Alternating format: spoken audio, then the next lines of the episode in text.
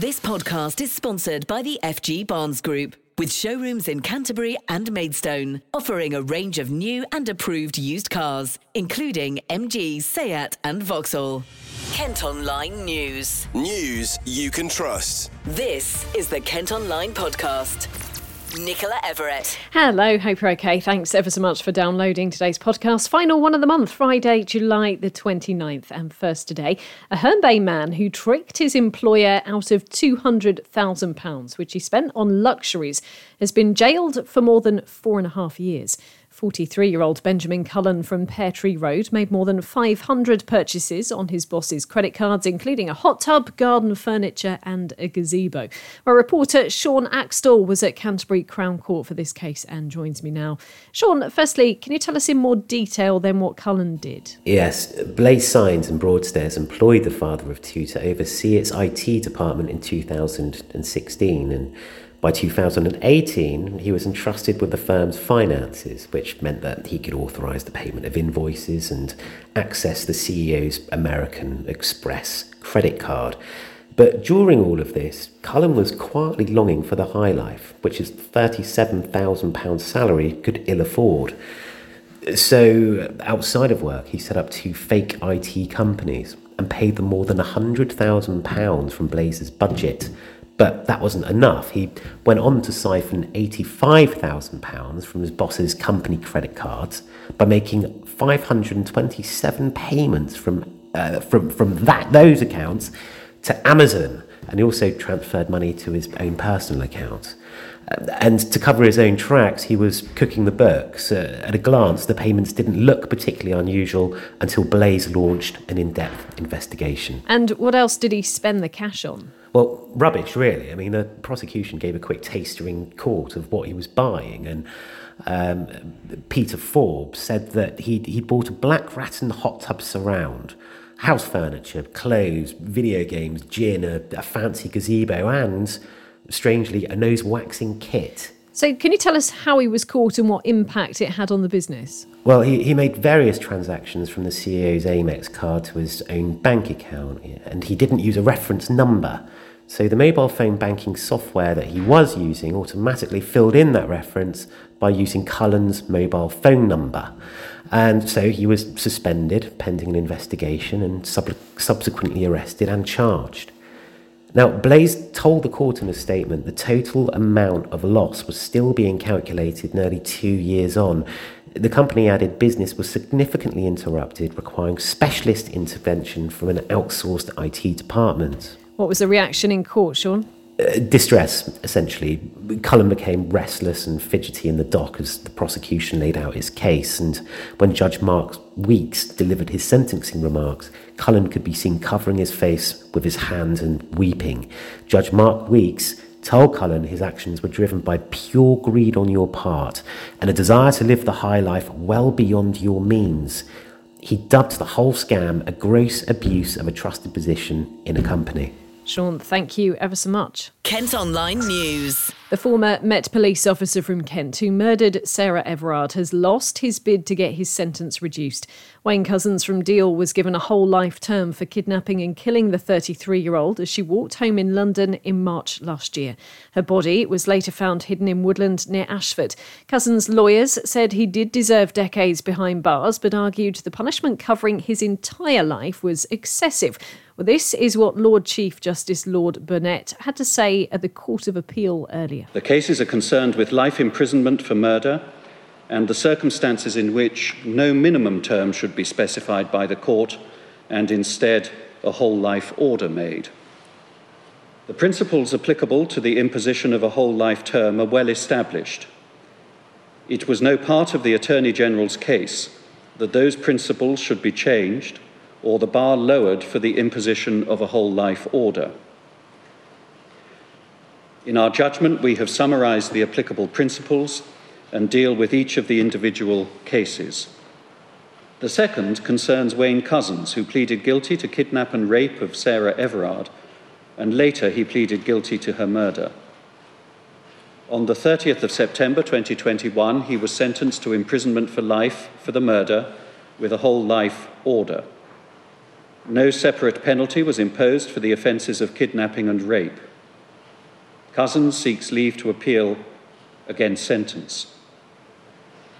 In his case, we grant leave to appeal against sentence but dismiss the appeal.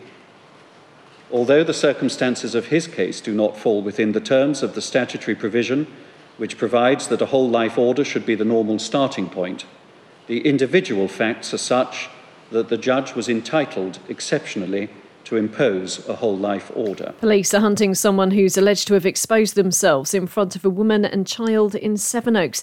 They were walking a dog along Dartford Road when it happened on Sunday. Officers have now given us CCTV images of a man they want to speak to. You can see those pictures at Kent Online. Works continuing to try and stop an oil spill reaching the Kent coast. It was first spotted by a Royal Navy vessel near Thanet yesterday, raising concerns about the impact on local wildlife. Pollution experts and the Marine and Coast Guard Agency are monitoring the clean-up and investigating where the oil came from. A motoring campaigner in Kent is calling on the Mayor of London to scrap plans to expand the capital's ultra low emission zone. Now, this is something we discussed in the podcast on Tuesday. And if approved, it would cost some motorists in Dartford £12.50 a day to travel into neighbouring boroughs like Bexley, where the man behind the Fair Fuel UK campaign has branded the idea an easy cash grab.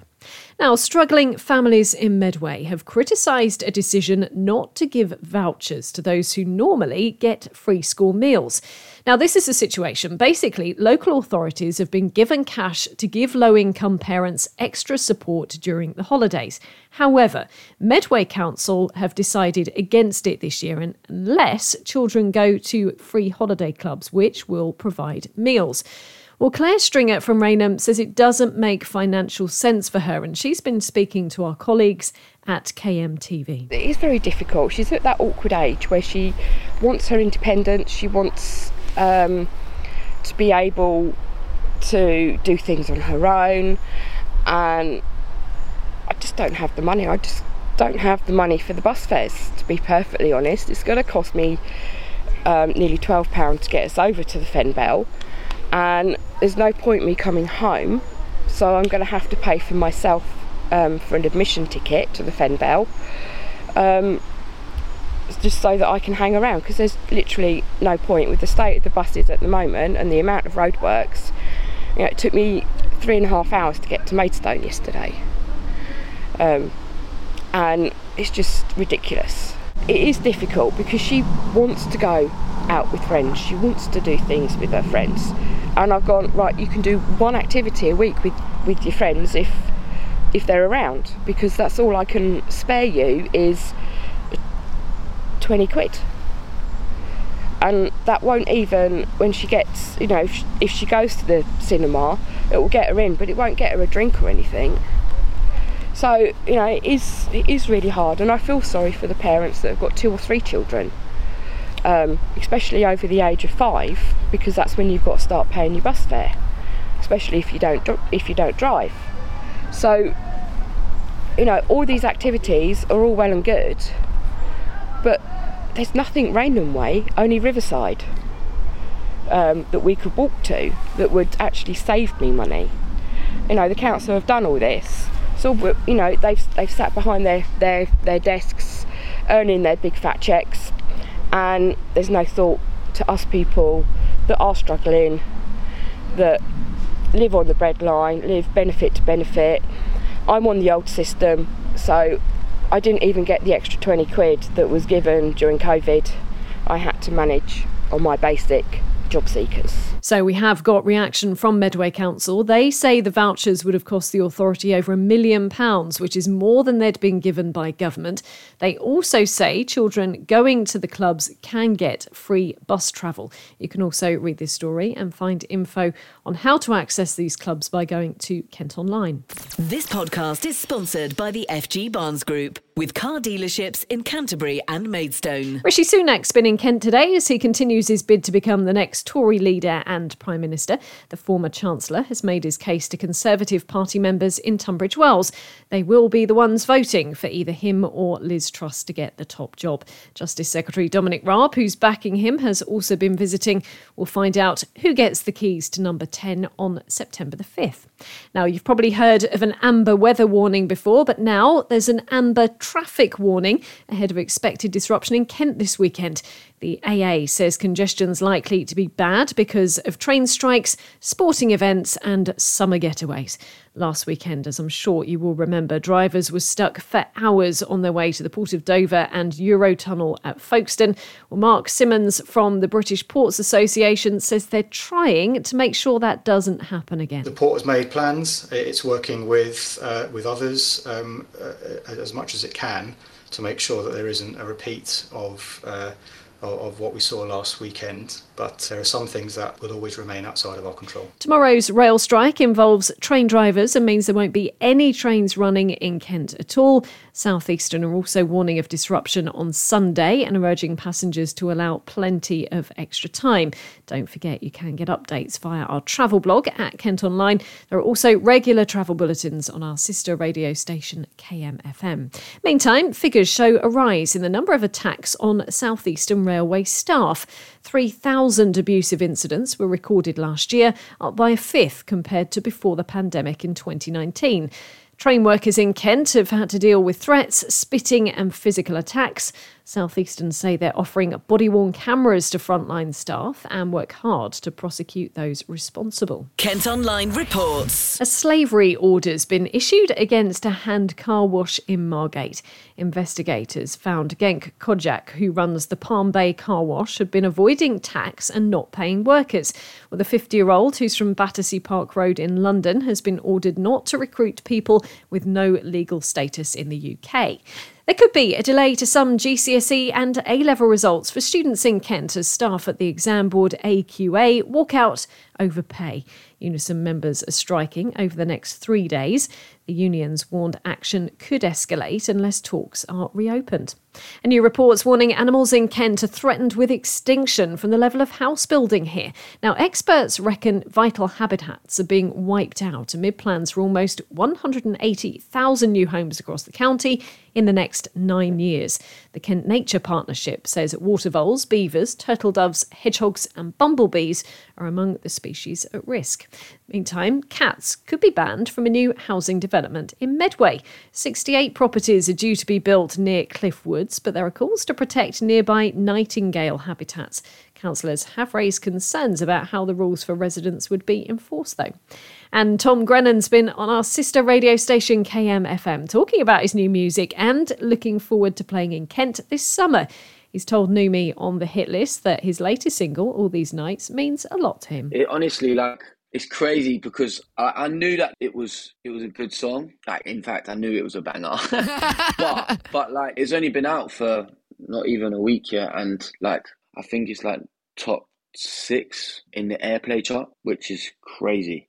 Um, so yeah, I hope it flies into people's lives and and makes people dance and lets people kind of escape for a second because we all know that people are struggling at the moment and it's it's a hard time for a lot a lot of people. So and I just want people to escape. I'm just a normal lad like like a lot of people and, and I've been put in this position to be able to make music and and I want people to kind of I don't know run off the back of me and be able to be like listen I'm just I want to have a minute for myself and, and I want to forget about whatever's going on and dance and, and let loose and, and I feel like this is what all these nights does. It's energetic. It's it's free. It's it's do what you want to do so you're playing here in Kent in Margate at Dreamland on the 27th yeah. of August, which is such yeah. a cool place to play. Um, yeah. Are you excited? What can Kent fans expect from the show? Yeah, massively excited. Um, I love going down to Margate anyway. It's it's it's uh it's a wicked little place. Do you know what I mean? Yeah. And um, Dreamland is it's gonna be gonna be full of energy, full of good times, and it's gonna be a place where people can just let loose and have fun. Are you gonna play maybe some new stuff? Try it out? Uh, well, we're going to play obviously the new single that's come out, but um, I'm not too sure yet. It depends. It depends. We'll see. Well, you'll be able to hear that live when he performs at Margate's Dreamland on August the 27th. And if you missed the chat in full, you can listen back at kmfm.co.uk. Kent Online Sport. The countdown is on to the final of the Women's Euros with England taking on Germany at Wembley on Sunday. Maidstone's Alessia Russo scored the goal of the semi final against Sweden. The former St Simon's Stock pupil got the third of the game with a cheeky back heel. Well, John Malone used to be her head teacher and has been speaking to Jadzia at KMTV. Alessia was with us for, um, for uh, seven years from 2010 until 2017. She was a real superstar as a student when she was with us. Um, uh, uh, but we've been following her progress ever since then. I mean, she even while she was with us, she was playing for I think England under 17s, and she was going on competitions abroad. She went I think to Jordan when she was in the sixth form. So even then, we knew that she was uh, uh, well, she was a star, but uh, I don't think any of us realised that she was going to be sort of hitting the headlines like she is at the moment. How did you feel when you saw that in- astonishing goal? Very, very proud of her. It just sort of sums up, I suppose, not just her physical talent, but her her great mindset. The fact that she could do something like that. Uh, at such a high level of competition and in such an important, important match. I mean, it, the headlines were it was just a very, very cheeky goal. Uh, it was audacious, um, but it worked, and uh, it was absolutely brilliant to see. And you've obviously said that um, during her school career, she was very sporty, she loved football. But did you ever expect her to reach such incredible heights? It's, it's no surprise, really. I mean, she she was always very, very talented, but she always had the mindset uh, that makes a great a great uh, sporting star, very, very dedicated to just improving, working on the fine margins. And I think it's as much her sort of mind uh, that is uh, accounts for her success as it is her physical talent on the pitch. What's it like for the students of the school? I'm sure for, for the young women and men at your school who are interested in sport, it must be really inspiring. Hugely inspiring. I mean, thankfully, football has really come on leaps and bounds in the last few years. Uh, even while Alessia was at school, you know, we, we, we had at that time women's girls football teams. Um, but uh, and Alessia, of course, played for our girls' football team. She she also played for our boys' football team. Up to a certain age, girls can play uh, for boys' football teams. And uh, I always remember um, when Alessia was playing for our boys football team in local fixtures, the other the other parents of the other schools would usually phone, phone us up on the match day uh, to ask us, "Is Alessia playing for the boys team uh, today?" Knowing the fact that really they had little chance of winning if Alessia was playing for us, which of course was the truth. She was she was our secret weapon. The game on Sunday kicks off at five, and someone else who will be watching very nervously is Alessia's former coach. I've been chatting to Colin Whitfield, who knew Alessia when she was playing at Bearsted FC. And started by asking what he thought of that goal. I think I was as shocked as anybody else when uh, Alessia did that, and uh, yeah, I'm not sure it has still sunk in. It, we, have got um, some children up on a holiday course at the moment at the ground, and uh, they've all been doing back heels like, well, never seen so many. And uh, yeah, they, are calling it the Russo. Excellent. Um, now, obviously, you coached Alessia when she was younger. Can you tell us a bit about what she was like? I knew her before I started uh, as a football team coach because. Um, I had her brother Giorgio playing in, in my boys' team, and um, she used to come along supposedly to watch him, but she never did. She just asked for a ball, and then she was in the background kicking the ball about. That's all, all you could hear.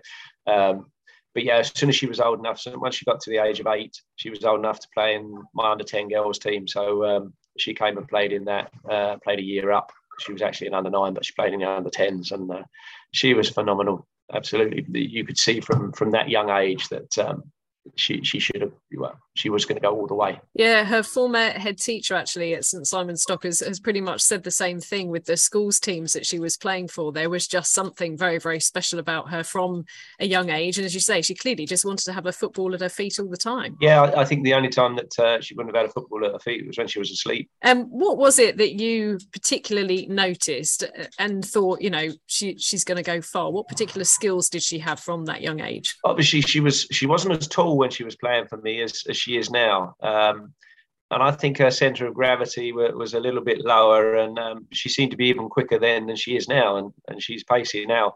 Um, but yeah, she she had an ability to sort of take on players to change the position of the ball very very quickly, and uh, and you know I never got tired of, of watching her play. It, it, was it was great. And what have you thought watching her career as, as she's progressed to obviously the very highest level? You must be incredibly proud. Yeah, absolutely. Um, you know, she she was with uh, me at Bearsted FC for a season, and then she went on to Charlton.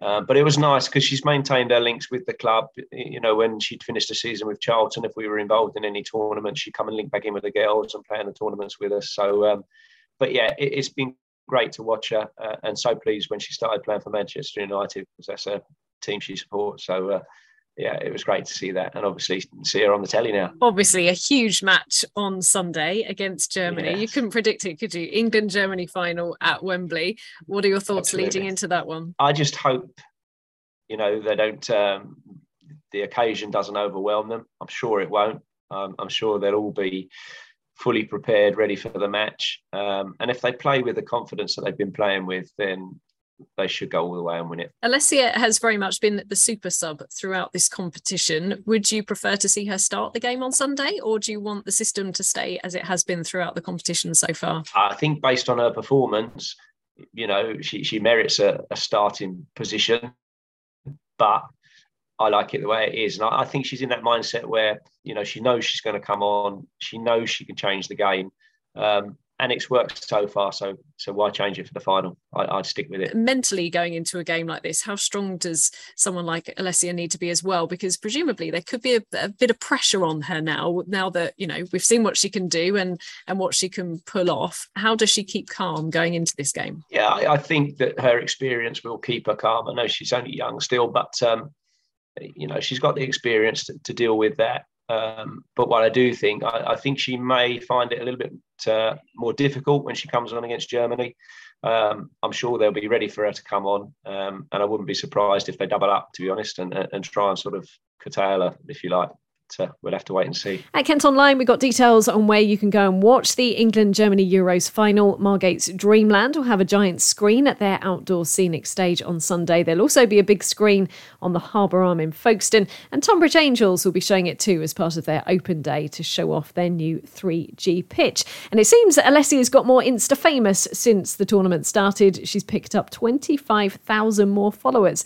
Research also shows there's been a 58% rise in viewing figures figures for this year's tournament.